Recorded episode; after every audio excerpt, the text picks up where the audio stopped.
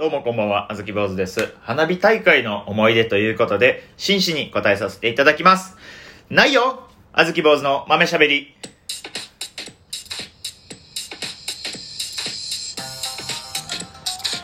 どうも、こんばんは、あずき坊主です。よろしくお願いいたします。大阪でピン芸人として活動しております。主に漫談やらせてもらってます。血液型は B 型です。B 型だったらいいな。よろしくお願いいたします。花火大会ですね、今日は。淀川の花火大会ということで、僕は大正に住んでるんですけれども、大正の大きい橋からも、花火の上の方がちょっとチラチラと見えてたんで、歩道で溜まっている人たちがね、たくさんいました。まあその横を僕はもう自転車で通り抜けながらね、あ、この人たちは本当に花火が見たかったんだなっていう思いを、えー1割残しながら残りの9割はこいつら邪魔やなと思いながら家まで帰らせていただきました。非常に楽しかったです。これがね、またなかなかのもんでして、3年ぶりの開催でしたっけね。そらあれだけの人集まりますわ。現地にもたくさん信じられないぐらいの人数集まってるんでしょうね。またまああれなんでしょうね。いろんなことあるんでしょうね。携帯の電波が通じないとか。でも一回はぐれたらもう二度と会えないとか。でも最後の方行って売れ残ったフランクフルトカチカチすぎてまずいとか。もう知らん間にチューハイぬるなってるとか。ね、帰り道なんか一人で泣いてる女の子おるとかね。なんかこう、道端にこう落ちてる、なんかチューハイの空き缶みたいな、蹴っ飛ばしたら実は中入ってて、ちょっとズボンの裾びちゃびちゃなってまう、みたいな。まあ、全部聞きかじった話ですけどね。ないんだもの。だって、あずき。あ、ごめんなさい。間三つみたいに言っちゃいました。ごめんなさい。ちょっと、あの、ゆっくり喋ります。今からは。すいません、あの、普段ね、あずき坊主あの、芸人のラジオトークを山盛り聞いてるもんだから、ご存知ないかもしれないですけど、あずき坊主あの、西の若手芸人のラジオトーク全部聞いてるんですよ。ほんと、すべて、ほんと。もちろん劇場メンバーのね、ラジオトークも聞けば、なんだったら漫才劇場のラジオトークも聞いてるし、で、劇場メンバーじゃない人たちのラジオトークも聞いてるし、一回だけ舞台一緒になって、一回二回しか喋ったことのない自分よりも何年も後輩のラジオトーク勝手にフォローして聞いたりしてる。あのー、なんやろね。まあ、その、誰かが本気になれば出るとこは出るんかもしれないです。これなんていうんですか？ストストーキングっていうんですかね？そんなことはないとは僕はね思いますけれども。まあそんなこんなでね、いろんな人のラジオトーク聞いてましたですね。そのやっぱ全部をその当倍の速度では聞けないんで、まあ1.5倍とか、1.8倍ぐらいにして聞いたりもしてるんですよ。2倍にするとちょっと早すぎて聞き取れないんで。そんなことを僕がしてるもんだから、あずき坊主のラジオトークは、本当にもう1.0倍のスピードじゃないと聞き取られへんぞ。ね、ちょっとでも倍速にしようものなら、もう壊れたビデオテープのようにチャカチャカチャカチャカした声になるから、1倍で聞けよっていう意味でちょっと、すいません、あのー今までの発言すべてあの、一息で喋らせてしまいました。申し訳ないです。すいません、多分イアンソープよりも肺活量がいいんでしょうね、僕は。イアンソープ知らない人は調べてくださいね。あの、はい、ということですけれども、淀川の花火大会、今日やけれどもね、明日も明日でこう、白浜で花火大会があるみたいやね。いいよね、楽しそうよね。いや、ほんまにもう行ったことないわ、花火大会なんか。いや、でもね、なんかね、なんかね、なんやろ。マジで、いらん思い出やねんけど、一人で行ったことがある気がするのよ。なんかこれは、景色かな？なんかこう、その景色を覚えてるのよ。花火大会に行った、行って、なんか花火見て帰ってきたけど、その道中、誰かと喋った覚えがないっていう、すごいおぼろげな記憶があるんですよ。あ、ごめんなさい、泣きそうになってた。危ない危ない。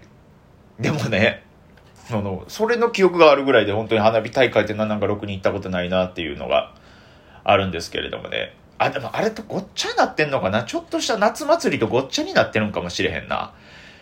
東海ビスとかはね、なんか行ったりもしたんですよ。それなんか同期と行ったり、なんか、友達と行ったり、人と行ったりとかでは、そういうのはあるし、なんだったら地元に寄った頃は地元の夏祭りとかにも行ったことある。なんかそれの記憶とごっちゃになってんのかな？その時に迷子になった記憶がごっちゃになって、こう今、今思い出してみたら花火大会に一人寂しく行って、そのまま孤独死したみたいな記憶なのかな。えやとしたら今の俺何？え？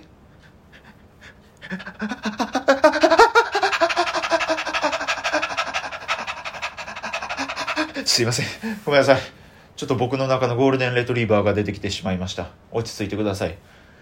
まあまあまあまあ結局前花火大会の思い出なんか全然ないんでしょうけれどもね。でもやっぱりね道端でやっぱお着物着てる、浴衣着てる女の子たくさんいましてね。男はどうでもええねんけど。いやー、可愛いなやっぱり。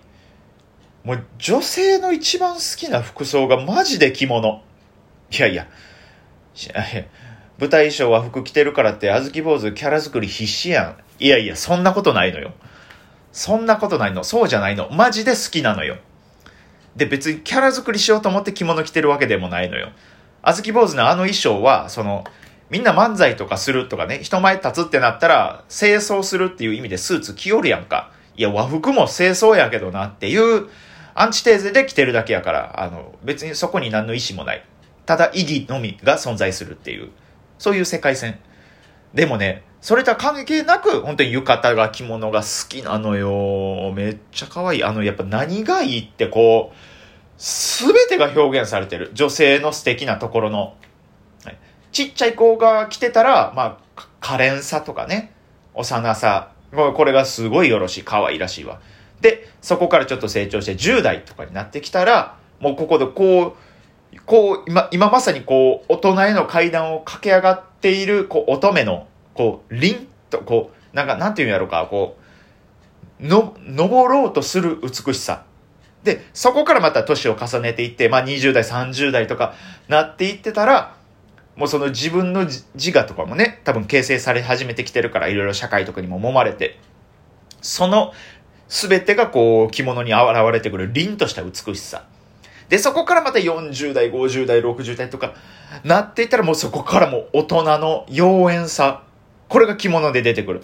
で、ここからまた80代、90代とかにになってたらもう何も語らずとも良い、もう不動の美しさ。これが出てくるのよ。どの世代が着物着てもいいのよ。男はもう知らん、なんかもう、なんか、なんやろな、なんか、使いさらしたバスマットとか体巻きつけといたらいいね。女性はやっぱ着物、浴衣。これが一番美しい。でも残念です。今年の花火大会での着物や浴衣を着てる女性方。残念です。悲しいです、あずき坊主は。というのもね、もうみんな足元がおろそかすぎる。着物とか浴衣着るんやったら下駄とか、まあ今女性が着るんやったらぽっくりとかですわ。ちゃんと鼻緒があるやつ。あれはね、もうあれはカンカラカンカラ鳴らしながら歩く。これがやっぱりこう、日本の着物の美しさと言っても過言ではないんですよ。あの音が聞こえることによって、ああ、夏が来たな、みたいな。風鈴みたいなことですよ。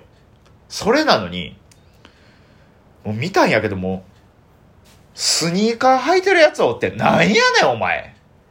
ええわ。ほんで、ニューバランス履いてるやつおったぞ。着物で、スニーカー。バランス悪いわ。なんやねん、それ。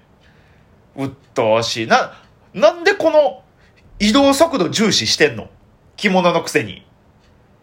いらんわ、そんなん。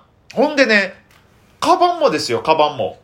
まあまあ、その、完全に揃えろってのもなかなか無理な話かもしれないですけど、普通のなんかブランド物のカバン、シャネルとか書いてある。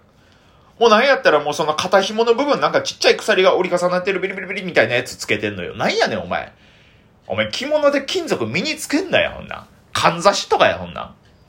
着物の前を刀が横切る瞬間は、悪党に襲われた時に、町の浪人が、お嬢さん、下がっていてください。で、さって出した日本刀だけ。横切っていいな、その、あなたを守るための刃。これのみ。なんやねんな。シャネルの鎖。俺が町の浪人でやったらそう、お嬢さん、下がって、ん？お嬢さん、それは、シャネルのカバンですな。えいや切ってまうって、それは。もうシャネルのカバンの鎖ごと毛さ切りにしてまうって。いや、もう、あれはがっかりですわ。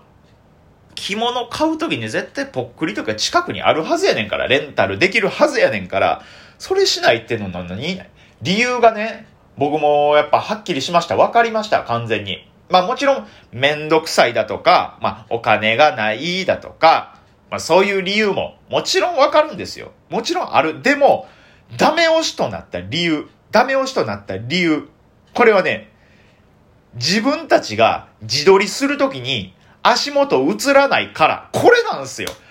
ふざけやがってこの野郎がお前。なんじゃお前らんなもん。広角で全身取って足元だけアップして掲示板貼ったろかな。